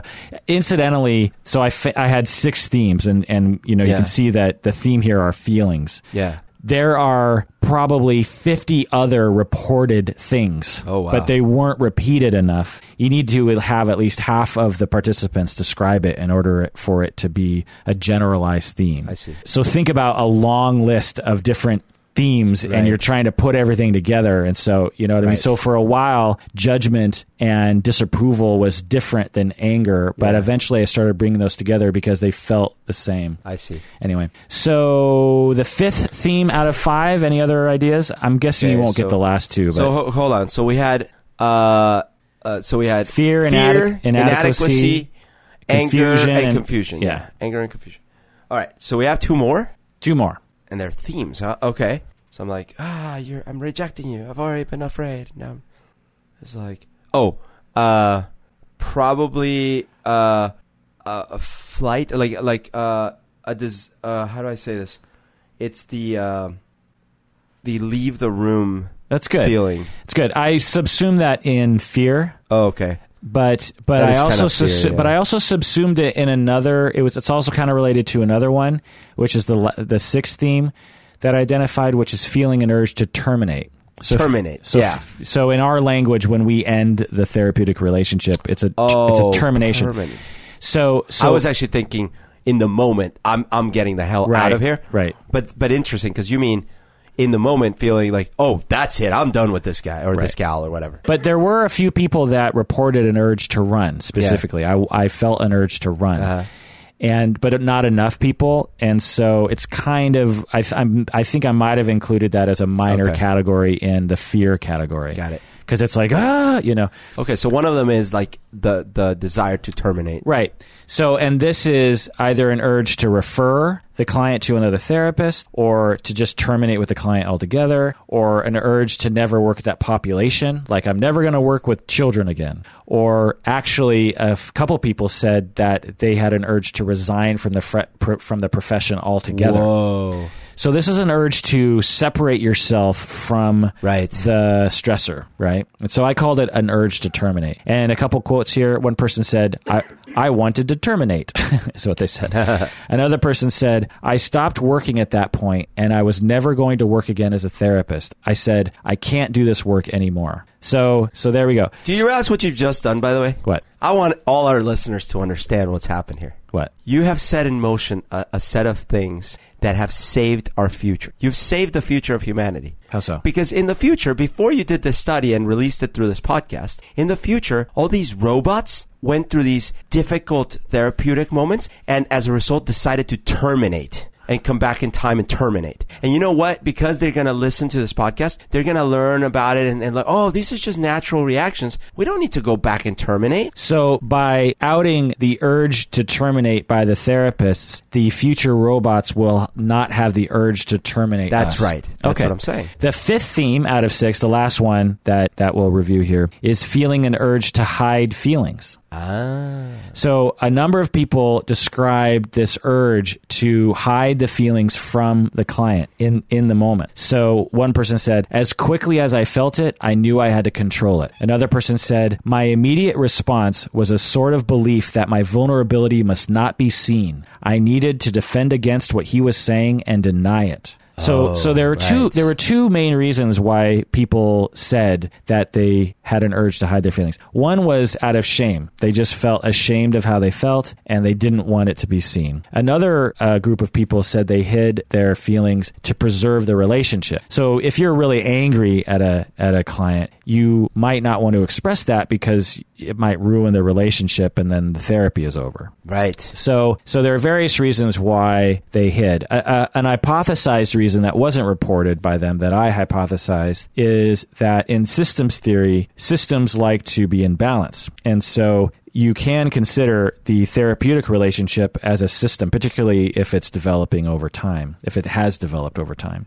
And when you have a difficult feeling and an urge to lash out and be angry or, or an urge to express difficult emotion, the possibility of expressing difficult emotion toward a client, the system will self regulate by figuring out a way to return to homeostasis or to stability. And one way to do that is for the therapist to hide those feelings. Because if they do that, it, it enough time will progress to the Right. point where the system will return to balance. Whereas if the therapist expresses all those feelings, so the, the client is exhibiting a difficult th- situation, the, the therapist has difficult emotions, and then we're in chaosville. Yeah. And systems don't generally like that, and so there's usually some kind of a reaction. Um, this this systems theory applies to lots of things, ecology, Yeah, yeah, obviously, course. but also in politics. Um, you know, the, Yeah. de- the Democrats do this, and the Republicans have to do this to return it to a state of of stability. Okay, so reviewing the themes, we got, we have feeling fear, feeling inadequate, feeling anger, feeling confused, feeling an urge to hide feelings, and feeling an urge to terminate. So those are the six themes that I found that the participants were telling me about. Those were the general themes that were exhibited by at least half of the participants. There are many other sub themes, mm-hmm. but but they don't rise to the level of these six themes as in terms of a generalized feeling of Right. the therapist during a difficult clinical moment. So then the final phase of the analysis is to develop what they call in phenomenological research the essential general structure. And this is a narrative of what it generally feels like for a therapist to go through a difficult clinical moment. And at first, I thought, this is an impossible task. I have 10 very different therapists. I got art therapists and, and pastoral therapists and psychologists and CBT people and humanistic people and psychodynamic people. And they're describing moments like someone comes in with a gun, another person has a client decompensate, another person has a client humiliate them, another, you know, that it's across the board. How am I going to come up with one story Right. that's accurate to all those situations? That's impossible. It's not going to work. But I'm supposed to do it, so I set to the task. And I was thinking about it, and I'm reading the, the transcripts, and I'm looking at the themes, and I'm totally swimming in the data, and I don't know which way is up, and I'm and I'm losing my mind. And then all of a sudden, this thing comes out of me, and I type it in probably five minutes. Really? And it's it's you know kind of long. It's not really long, but I'm just it just you know flew out of me. And at the end of it, I thought, well, that's not going to work. Yeah. Because I have to go back to the participants and ask them if it's accurate. Uh-huh. I can't just say it's accurate. so I have to send. So the previously I sent one summary Right. to one in to to one to, you know. So that Right. was easy to do relative to this, where I'm trying to Now get all to- ten to agree to one narrative, And all independently, right? all independently. You send them the narrative. Each person has to get back to you saying, that's about right. Right. Now, I, I assume that in this process, at this point, you strip out the specifics. Right. Otherwise, it would be incorrect for Right. one. So I'm trying to make it as general as Yeah. possible, but not so general that it means that it's unrecognizable. that it means nothing. You know what I mean? you So- go like, uh, bad stuff happened today at work. and it felt sort of bad, but not always. In quotes, sort of bad. yeah. So, um, so okay. So I send it to all the um, participants, and none of them provided any feedback.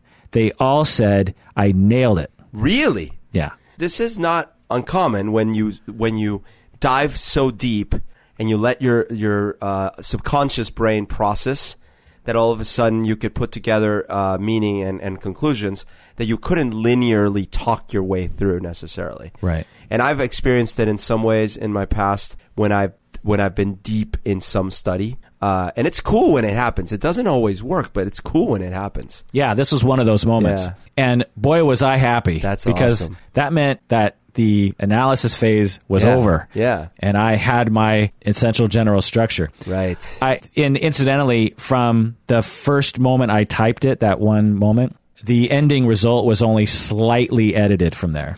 I had a swear word in there. I think right, that I right, that I changed. Um, you know, during the anger portion, I was like "fuck you, client" or something like that. But uh, I changed that a little bit. So I won't read it, but um, I'll, I'll just summarize it because it's a little long. So essentially, this is it. When a difficult clinical moment happens, a therapist, the first thing they experience is fear, some form of fear. It could be worry, nervousness, it could be actual terror, it could be feeling unsafe, deer in headlights, uh, fight or flight. Usually there's some kind of adrenaline, heart pounding, sweating, fear on some spectrum. Yeah. Or not, void where prohibited. yeah. Unless you didn't, then it didn't happen. Uh, the second feeling is confusion. So the therapist is afraid and then and then starts to think, okay, well, how can I fix the situation? And they think, I don't know what to do. And this confusion is either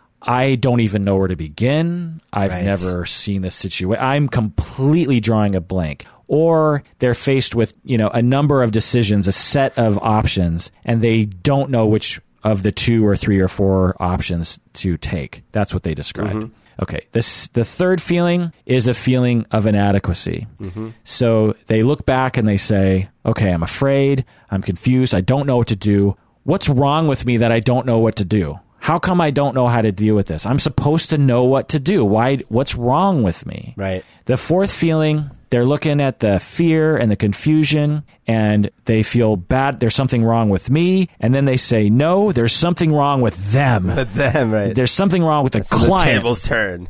It's the client's fault. I hate this client. I don't like this client. This client's a, a stuck up, privileged businessman from Bell, from Bellevue. I don't like him. Or actual fury at, at the client. This this kind of thing. So so then the therapist is looking back and you know you got fe- this is all happening within Yeah, like yeah. a few seconds. Yeah. I got fear. I got confusion. I don't know what to do. There's something wrong with me. No, No, there's there something wrong wrong with them. them.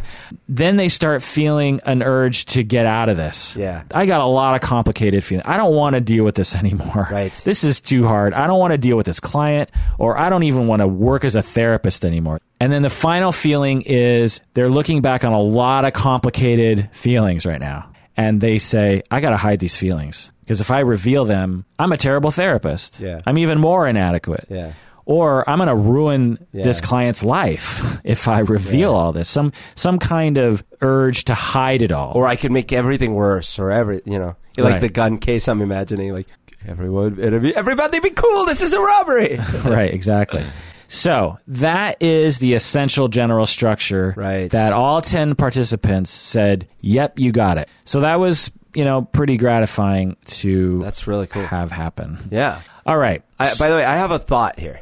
Um, so when you got to the one about the hiding the feelings, right? Something came to mind, and it led me to another thought. So the thing that came to mind was I had an experience a while back where more rookie hike guide and I were uh, having a bit of a debate at hike work, hike guide work, and the more junior one is kind of starting to yell and impartially stepping back, looking back, this is several years ago and stuff. I'm like, that person was totally in the wrong in the beginning from the argument on the onset, and and it was really their problem, and I was only trying to help. And but it doesn't matter. In the moment, things start escalating, and at one point, this person says to me, and this is in an area full of hike guides. Right, so it's it's all of our work coworkers there, and he says, "Well, maybe if you did your effing job, uh, why am I effing? We are in a podcast. Maybe if you did your fucking job or something like something very close to that, right? Now, because I was more experienced and whatever, I actually didn't forget. But I but it felt like one of these difficult moments, it, and I, and I feel like I went through all of these things because like it got to the escalation moment. I'm sure I felt some form of f- flight or flight, like fear, right? I I I can guarantee you I was confused because I'm like, what?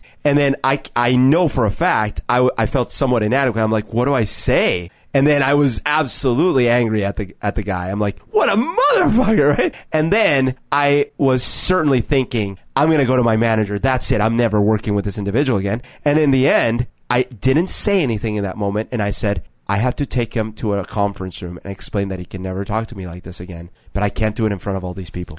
That's fascinating. I never thought about that. Which led me to this thought. Yeah. I wonder if you can generalize this. That's interesting. I wonder if this is just like a difficult moment in general. That's interesting. I never had thought about that. That's because because I mean, granted, there is a a, a fascinating like sublens here because these are people that theoretically are trained in difficult moments. Like from the outside looking in, right? Like I'd say, like, don't you guys know what to do in these situations? But we started by saying that you don't, Right. Right. But so that's one very interesting pivot. Yeah. But then you could look at the bigger pivot, which is actually what do normal people do in difficult situations? Right. It's similar to the quote unquote stages of of mourning or Yeah. or loss. Yeah. Grief, was, that's what I was grief. going. My twelve grade, my yeah. twelve stages. The five stages of grief. No, they're twelve. the strip club. Yeah, they they later applied those same experiences to not just the loss of a loved one, Mm-hmm. but to any sort of loss. If I if I remember right, the initial research was involved with with grief of for Yeah. of regarding death, but but now they apply those to if you lose a job or if you lose a limb Yeah. or if you move and you lose your previous neighborhood this that you go through similar stages and i, I feel think like you have a book here. It's like the six six stages of of difficult moments. Or something. yeah right yeah. god does that mean i have to write a book Yep.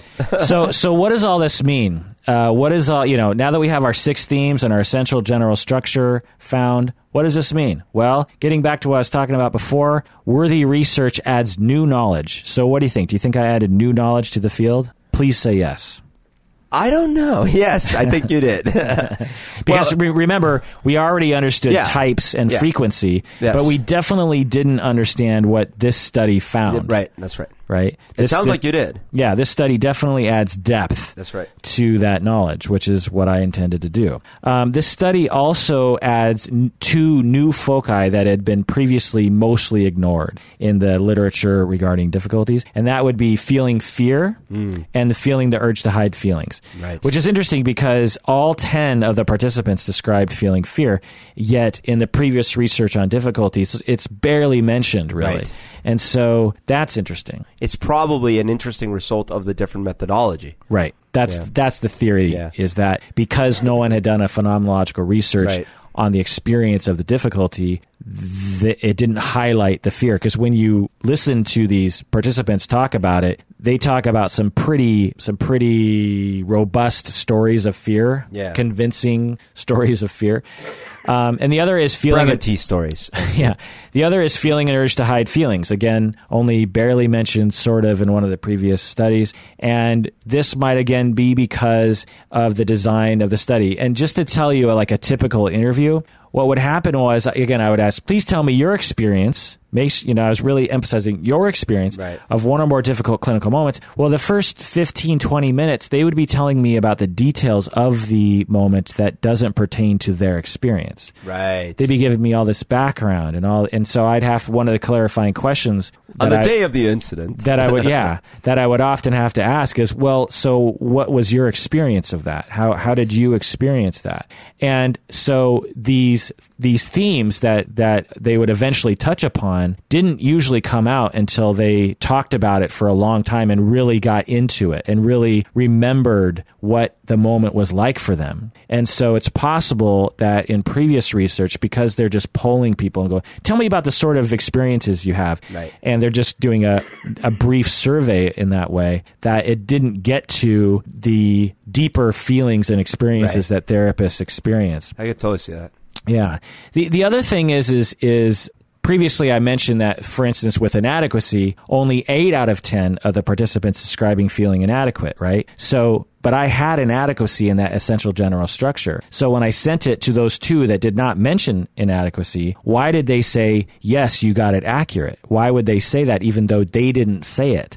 Right. So, you know, there's a number of possibilities. They could have not read that part, or they could have just been trying to be nice to me because they know that I want to finish the study. Right. Or they could have said, you know what, actually, I guess I did feel a little inadequate. Right. And that's that's what I'm choosing to believe. Well, I feel like the types of people that you selected, it's not like some, you know, undergraduate kid who like, oh, I'm still being bothered by this dude for this. Uh, sir. It, no, these are professionals with Yeah. lots of experience who talked about some very emotional situations. Yeah. So my hypothesis would be that they would care enough to let you know if that if you had misrepresented their story in the end. Right. Well, let's hope so. Yeah. And so if that's true, then it lends itself to the hypothesis that when I discovered a theme that other people were describing and then reflected back to that person that theme they s- reflected further and said you know what actually even though i didn't i didn't initially uh, recall feeling inadequate I, I guess i actually did feel a little insecure about myself in that moment Didn't you really mean insecure? yeah. Okay. So we can say it's it's it's worthy research because it adds new knowledge and it highlights two new foci that have previously not been paid attention to. But but really the biggest thing that I think the findings can give us is it can solve the following problem potentially. And that is just going back to the beginning. Difficulties are common. They're linked to negative effects for therapists and for clients. And yet therapists report they're insufficiently trained, mm-hmm. they're unaware, and they're reluctant to seek help due to shame. So this is a problem.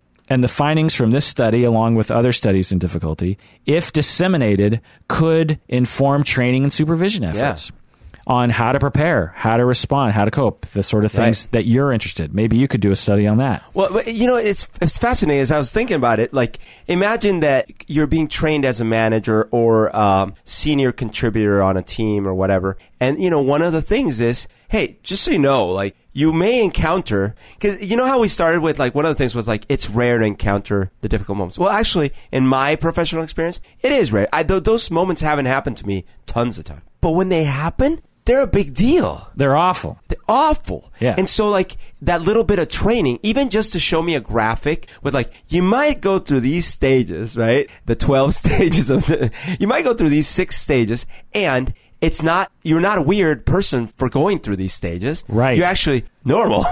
and seasoned psychotherapists Right. describe Right. these feelings, not not Exactly. novices. These are seasoned people Exactly. in their 60s, been working for 30 plus years. right. So it's not only normal, it's like totally expected. It's That's like right. it's the rule, it's not the exception. Now, so I do have a question for you though. Yeah. What what do you did you end up even though that wasn't your goal and you didn't ask about it? What's that final step that that is maybe useful? Is it the the don't make it worse? Like like Yeah. don't stir the pot? Right. So I, I never asked Yeah. for that clarification, but a number of people offered that they would go to their consult groups with this. Interesting. Experienced therapists know the importance of having a good, uh, tight knit consult group. So this is a group of like five or six therapists, and they meet once every month or once every couple weeks, and they they're they're best friends in some ways. They're not just colleagues, and they trust each other and they know that they can talk about having contracted cancer, for instance, and they're having a hard time motivating themselves t- to do therapy, or they had a difficult moment and they really just need some support around that. So, novice therapists, I find, do not cultivate these kinds of relationships very often, but in my experience, seasoned therapists do. So, a lot of them talked about that. One of them even said, and in the moment, as I was feeling all these feelings, I suddenly had relief because I knew tomorrow I was meeting with my consult group and Ah. I and I knew I was going to t- tell them about it. So there was a small sub theme among two or three Ah. participants in, that was the urge to consult.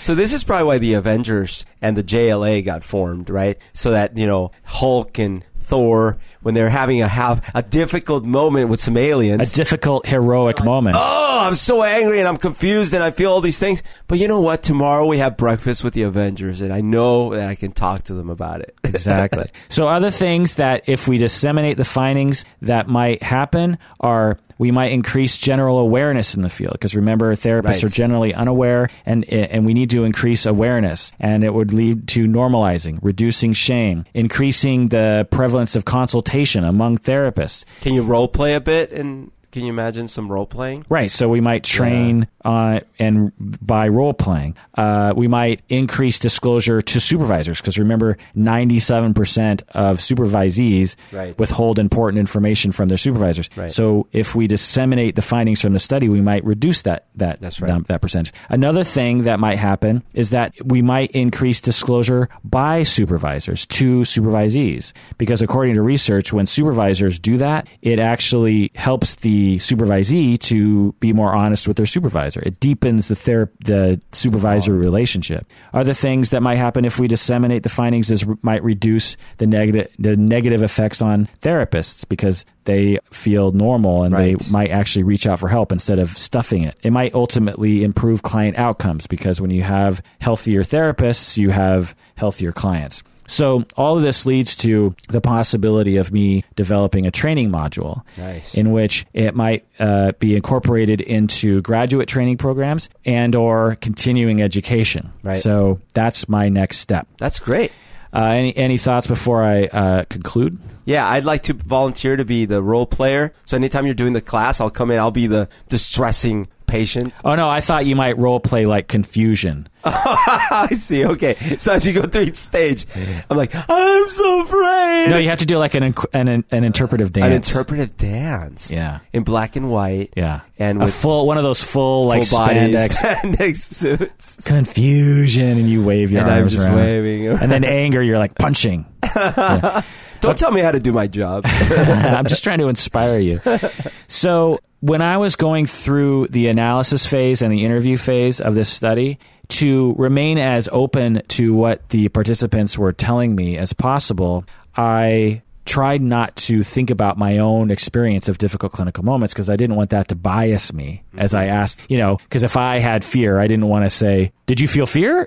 yeah, like, I also didn't want to look for that, so to speak, as I was analyzing the transcripts. So I, I actively did not think about my own difficult moments in my past. But once the analysis phase was over, I was free to think about my difficult clinical moments. And one popped into mind immediately. Oh. It happened a number of years ago, but I can remember it like it was yesterday. Mm-hmm. And I'll describe it in general terms, you know, because I won't reveal the client's identity. But what happened was this this client was particularly difficult to work with. Most mm-hmm. most clients are easy to work with, you know, 99% mm-hmm. are easy to work with. But occasionally you come across a person that is is very is very in general difficult to work with.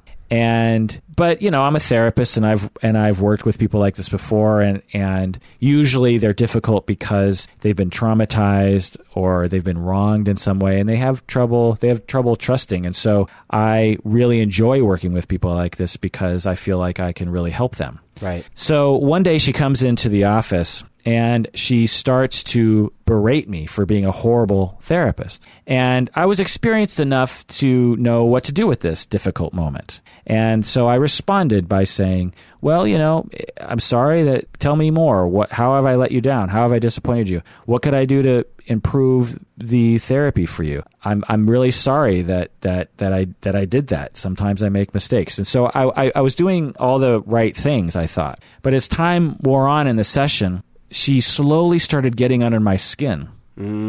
And I started to feel my heart racing. Oh. And I, oh. I started to sweat. Yes. And I, I started to feel an urge to run out of the room. Oh. And I started Sounds to familiar. I started to get confused. Mm-hmm. And I started to the things she was saying were attacks on my ability as a therapist and I started believing what she was saying because there was a kernel of truth to what Ah, she to so what she was saying. And then I started judging her and, and Mm-hmm. saying she's a mean person and, and she's a horrible person. What kind of person treats other people like this? Right.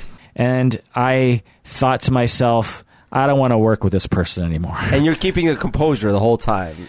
So it's Well- all under the surface up to this point? Well, as as the moment progressed, I was handling my feelings, but I'm I'm I'm feeling my adrenaline Yeah. increase. My anxiety is is increasing. I'm starting to I'm starting to lose it. Yeah. and it was a hot summer day and so i you know i just remember it was just like very hot and humid and sweaty Oh. and so i was starting to lose the ability to think straight like physiologically and so i only had a couple of options i i, I actually had considered running out of my own office Oh. but but instead but instead I and this was not an intellectual time Of for me. You know what I mean? I I, I. I couldn't think straight. So I just put my head in my hands and I bent over and I was looking down at the ground and all I could say was, "Could you please be quiet because I can't think straight right now." And she did. She, she, she, she I think at that point she realized that something was happening Right. for me. right. And it's she- almost her difficult moment started right then. yeah. And she remained quiet. Uh-huh. Well, long story short, the session recovered and the relationship recovered, and you know things progressed well. Oh, a- well, that's great. after that. But that's not the point. The Yeah. point is, is in that moment, I had uh, a lot of difficult feelings. Yeah. And after that moment years ago, I didn't talk about that moment with other therapists. Right. I, I may I might have told one person, but I don't even think she was a th- therapist. I think she was just a friend that Right. worked in social work. But I was not proud Mm-hmm. of that moment. I was not proud of my feelings. I wasn't proud of my anxiety. Right. I, I was ashamed of the fact that I crumbled under under the pressure. Right. And I thought a better therapist that wouldn't have happened. Oh, man. And after sitting with the interviewees in this study and really reading the transcripts and getting into it and then analyzing it and then confirming the findings and everything, I realized I had a totally typical, Yeah. right down the middle experience of a difficult clinical moment. Yeah. I couldn't have been more normal. Yeah. I, ex- I mean, if this happened every day, then I, you know, that's Yeah. a little abnormal. But this happened, you know, once of every Right. five or six years. Can you imagine if in Every every, session you put your head down in your hands, you're like, "Can you please be quiet so I can think?" yeah. Well, yeah, then you're in a different situation. So yeah, so this happens, you know, once every five or six years or something That- for me. That's interesting. and and so so it's very and you know and I've subsequently had moments where clients were presenting difficulty Right. and, and I didn't have that reaction for whatever reason and so I realized after the you know really sitting with the findings of the study that it was a normal reaction and I shouldn't feel ashamed at all and so that felt good it, it, it felt liberating. It, Right. it feels so good. I feel I can put this on the internet and Right. tell it to everyone and say, I'm normal. that's right. And no one can tell me I'm not because I've done the research. Wow.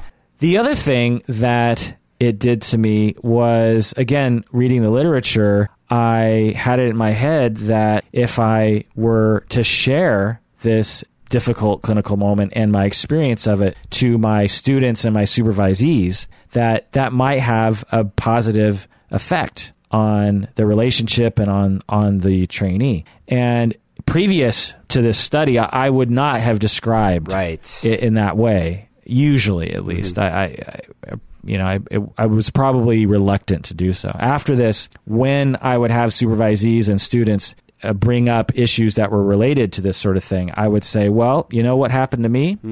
I had this moment where I was holding it together, but this client kept berating me, and it was really difficult for me to handle. And I was kind of in a bad mood that day, and I might have had b- low blood sugar. I don't know. And I lost it, and I was sweating, and I couldn't think straight. And I mean, I was having kind of like an anxiety attack just from just from what the client was saying to me, and I felt inadequate, and I felt ashamed, and I I was very angry at this client. Yeah. And previous to the study, I would have thought, that, you know, the trainee would say, "Oh, that happened to you? Well, you must be a terrible therapist. I don't, I don't want I don't you, want to listen to you. I don't want you to teach me anything because obviously you're incompetent." and but what happened was the opposite. The the supervisees would often soften a little bit and say, "Wow, yeah, that's a, that." That's what happened to me, and they Right. felt able to say, "Yeah, wow, you. I didn't know that happened to you. I, I thought I was the only one." Because when you're a novice, it happens all the time. Honestly, it happens frequently. Oh, I can imagine, when you're first starting out. Yeah, and the other thing it did, I think, is it deepens the supervisor relationship. It makes it so that it they have more trust in me. They feel safer to talk about things. And the other thing it does is it allows them to disclose those difficult moments to me so that we can talk about it. Right. Previous to me disclosing that, they might have felt they were the only one, and if they share it with me, I'm going to fire them and kick them out of the program or something. Right. So these are the sort of transformations that I would like to see ha- propagate throughout our field. Yeah. These are the sort of benefit beneficial positive effects that I would like to see happen as a result of disseminating the findings from this study. So maybe we could ask for help from all the listeners that are patients of therapy. The next time you have therapy, create a difficult moment for your therapist so they can practice these six steps. is that is that what we should do? Yeah. so now we have How would you do it? It would just be like you'd walk in and just start berating your therapist. yes. I heard on a podcast that I'm supposed to tell you you suck. Yeah, yeah, yeah. Are you having a panic attack yet? I don't see any sweat. We'll see on the news like waves of distressed, uh, angry. Sorry, fearful, confused, angry, like Wandering around, hiding their feelings. hiding the feelings, threatening to quit the profession, Yeah. all around the country. yeah. Yeah, I just in my head I see behind the newscasters a bunch of, you know, middle-aged men and women with sweaters with patches on the on the sleeves. Oh, yeah. And they're all walking around obviously distressed, And, say, and saying, "I'm okay. I'm okay. I'm uh, what are you talking about? I'm fine." I'm a I'm competent. oh man, that's So that is my phenomenological study titled Seasoned Psychotherapists' Experience of Difficult Clinical Moments. Woo.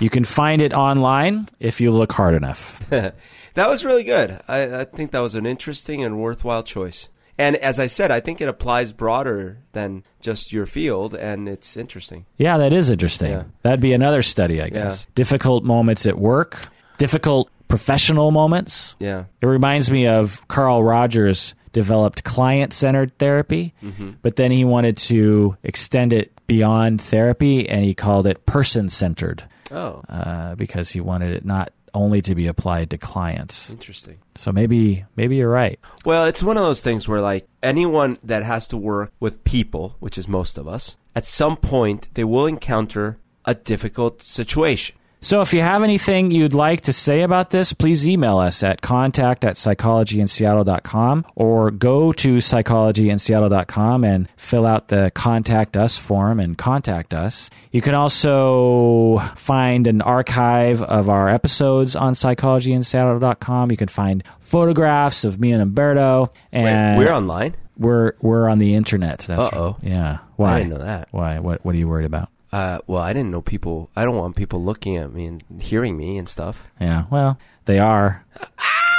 well, that does it for another episode of Psychology in Seattle. Thanks for joining us. And don't be ashamed of your feelings during a difficult clinical moment. And take care of yourself because you deserve it. Isn't that a song? Don't be ashamed of your feelings. Dun dun dun. It's by the Soup Dragons. Cause I'm ashamed to do what I want in a difficult, difficult moment. moment.